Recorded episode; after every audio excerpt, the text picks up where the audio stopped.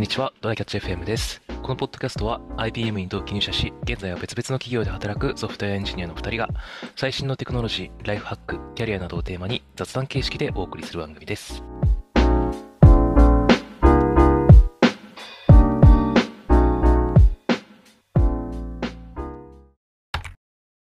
えーっと、今年入ってね、うん。この、ぼ、あの、ポッドキャストの BGM を、えー変えたというか、まあ、そもそも編集方法を変えたじゃないですか。そうだよね。んまあ、最初の、なんか、数秒くらいだけ BGM 流して、うん最初のイントロを喋って、うんで、その後なんかマウスのカチャっていう音を流して、しこのなん、なんていうの、仕切りを作って、そこからうん本編に入るみたいな、うん。うん。ような構成にしてるんですよ。そうだよね。うん。結構なんか慣れてる人のポッドキャスト感出てきたね。あ、出てきた。なんそか僕がたまに聞いてるポッドキャストとかもね、うん結構そういうのあったりするんだよね。そういう感じですか。そうそうそうそう。まあちょっいけてるやつねと、あの、こなれてる感出したいなと思って、いろいろ参考にしたんですけど、確かに。えーっと、まあでも、あの、BGM をなくすメリットっていうのがちょいちょいあってですね。うん。まああの、でも結構あれだね。なんか、老舗のポッドキャストとかはうん BGM ないようなイメージあるけど、そうだね、そうかも。うん。あって、まあそこにちょっと憧れてやってみたっていうのもあるんですけどね。うん。うん。で、まあ、あの、具体的なメリットとしては、まあ単純に編集やりやすいっていうのがあるんですよね。まあまず最初のそのイントロの部分を、もう、あの、音源として持っとい、持っとけば、うん。えーっと、新しく収録したやつをそれにこう連結するだけでもう編集完了みたいになるから、はいはいはい。あ結構楽なんだよね。いや、なんか、変なタイミングとかで、あの、切れたりとか、いろいろ気にするのも面倒だしね。そうそうそうそう。なんか、特定のとこトリミングしてね、つなげたときに、その BGM の方もなんか、うん。うまく、こう、なんか編集しないといけないっていうだるさもあるし。ね。あとは、あれだね、あの、なんだっけ、これはまあ聞いてる人にはさほど関係ないかもしれないけど、あの、うん。書き起こしを自動でやっ、そて。ブログとかに載せていくっていうのをやり始めてるんだけど、それがね、うんちょっと BGM の特殊な音を拾ったりすると良くないことが起きるので、そう、それもあって BGM じゃなくてやっぱ素の声だけの方が、まあ、あの、書き起こしの精度が、まあ気持ち上がりやすいんじゃないかっていうところ。気がしてる。なんかね、うん。これはその音じゃねえかな、みたいなのがたまにあったもんね。そうそうそうそう。っていうのが、まあ一つと、あともう一つあって、あの、あの、ポッドキャストを1.5倍速、2倍速で聞いてる人っていると思うんですよ。ああ、僕もその口だね。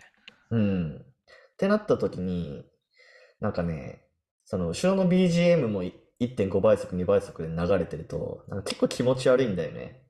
ああ、確かに曲が速いのってなんか不思議な感じするよね。ちゃんそうそうと、そうそなんか考えて作られてるもんね、テンポを。う。うん。なんかね、そこら辺、なんかあの、 Voicy とかちゃんとしてて、うん。 Voicy って公開するときに、まあ、BGM つけれるんですけど、もちろん。うん。で、早送りにしても、BGM は、あの、そのノーマルスピード、倍、等倍スピードで流れてくれるんだよね。ああ、そっか。これ僕らはあの編集してから上げてるけど、上げるときそうそうそうにそ BGM を選ぶタイプだと、そのうんサービス側でね、BGM と音声を別々で持ってるからできるんだね。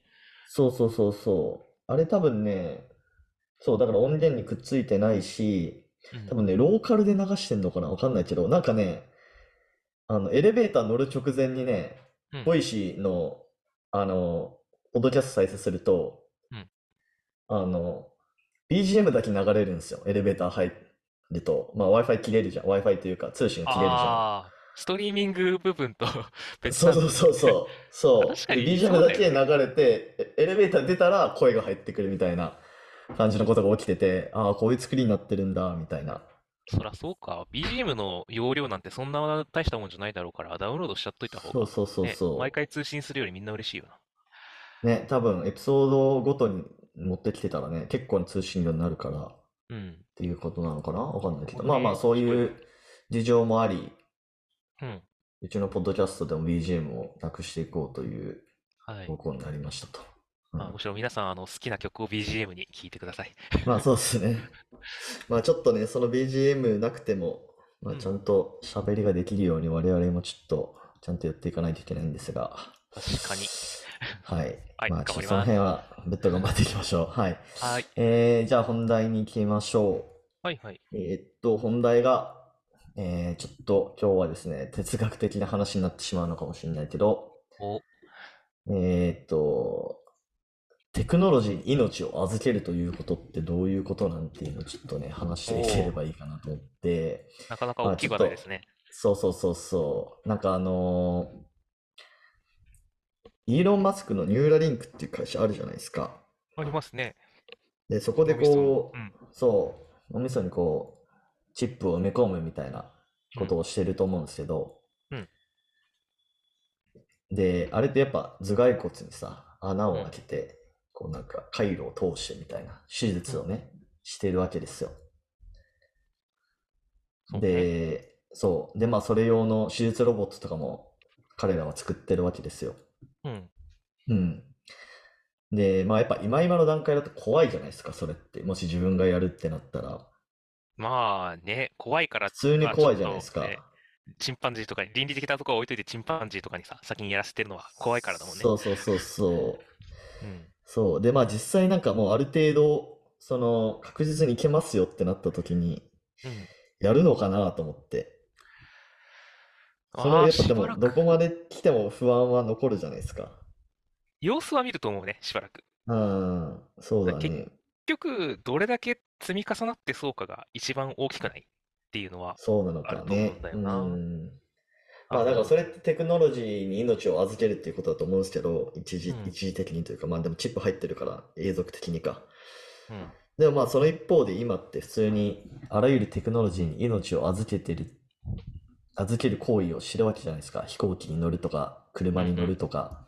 うん。で、それってなんでできるんだろうっていうところを考えると、うん。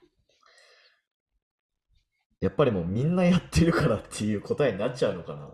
うん。だと思うよ。今までずっと大丈夫だったからでしかないと思うんだよね、正直。うん。なるほどね。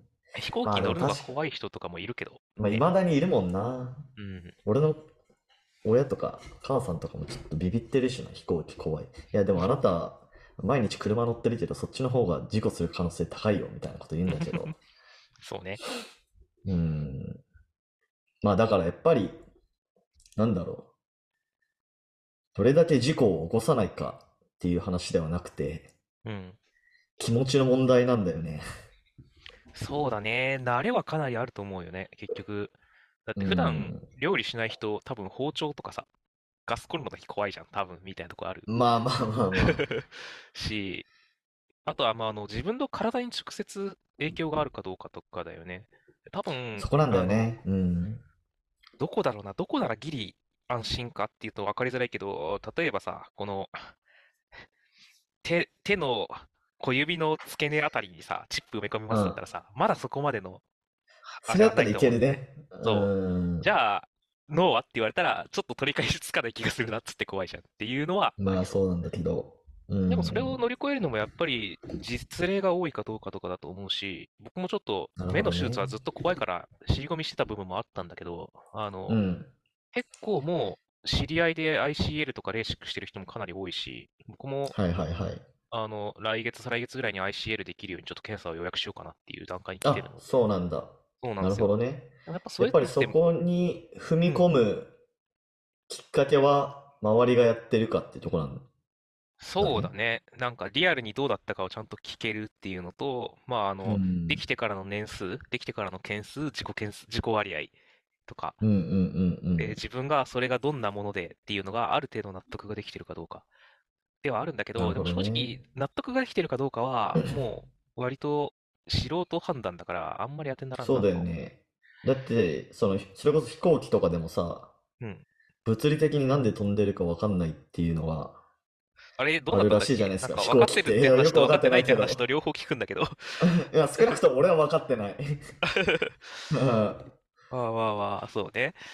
だからうそん。こを、そう、まあね、ちょっと叙々的な言い方にはなるけど、納得は全てに優先するぜ、みたいな話があるのあそこだ。れないけど、そこなのか。そこ、な可能性はあるよね。だって結局僕らが、いやの自由意志で大抵のことができるわけじゃん。そのメニュースはいはい、実は完全、はい。完全に任意だし、あの飛うん。行機だって、まあ乗らんとこうと思えばほとんどの人は乗らずないでいられるはずなんだよね。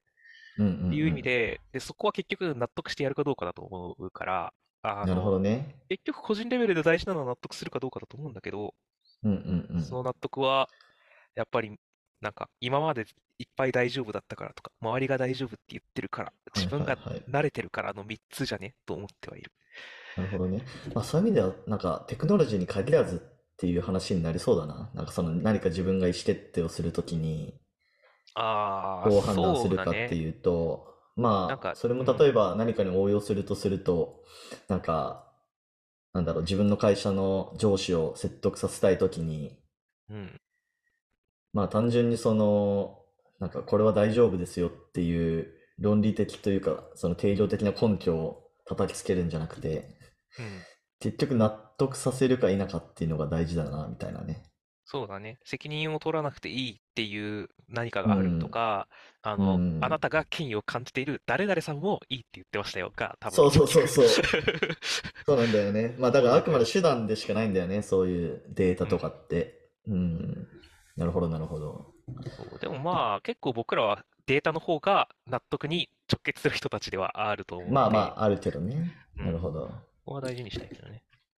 なるほど。わかりました。まあでもちょっと、そそうう。ね。あの、年末年始ちょっとそういうことを漠然と考えたので、まあうちょっと今日ん、はこういう話題をちょっと話してみようかなと思った次第でした。そうですね。まあちょっと今後も、あの、僕らが新しく命を預けていくものも増えていくだろううから、ん。それぞれちうん。ょっとね、話題にしてみていきたいですね。そうっすね。はい。はい。